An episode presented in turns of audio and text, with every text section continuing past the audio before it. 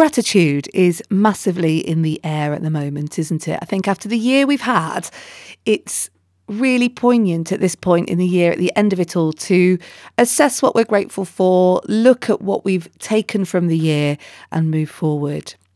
One way you might like to do it is one of the people in the Facebook group, EJ, posted that she, instead of doing a chocolate advent calendar this year, her husband and her are doing one thing they're grateful for for each other every day instead of an advent calendar full of chocolate. I'd be really interested to know what your gratitude practice is. And if you haven't got one, how you can develop one. I know that Oprah Winfrey talks about gratitude a lot. She has a gratitude journal at the end of every day. Some people like to write it in a journal, three things they're grateful for at the end of the day. Personally, I'm a bit of a fan of sitting around the table at the end of the day with the kids and with Mr. Cocker and saying, What are you guys grateful for? I always say gratitude is the lever upon which we pull ourselves right out of a funk. It's a really good way to focus on what it is that we have rather than focusing in on what we have not.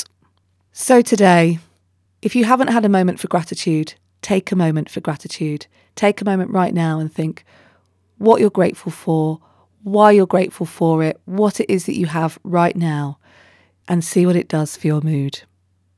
My name's Kate Cocker, and this is your Everyday Positivity from the Volley Network. I'll be back tomorrow with another episode of Everyday Positivity. In the meantime, go and check out my skill on Amazon Echo called Guided Sleep, which is all there to help you sleep. All you have to do is ask your Amazon Echo to open guided sleep. That's open guided sleep.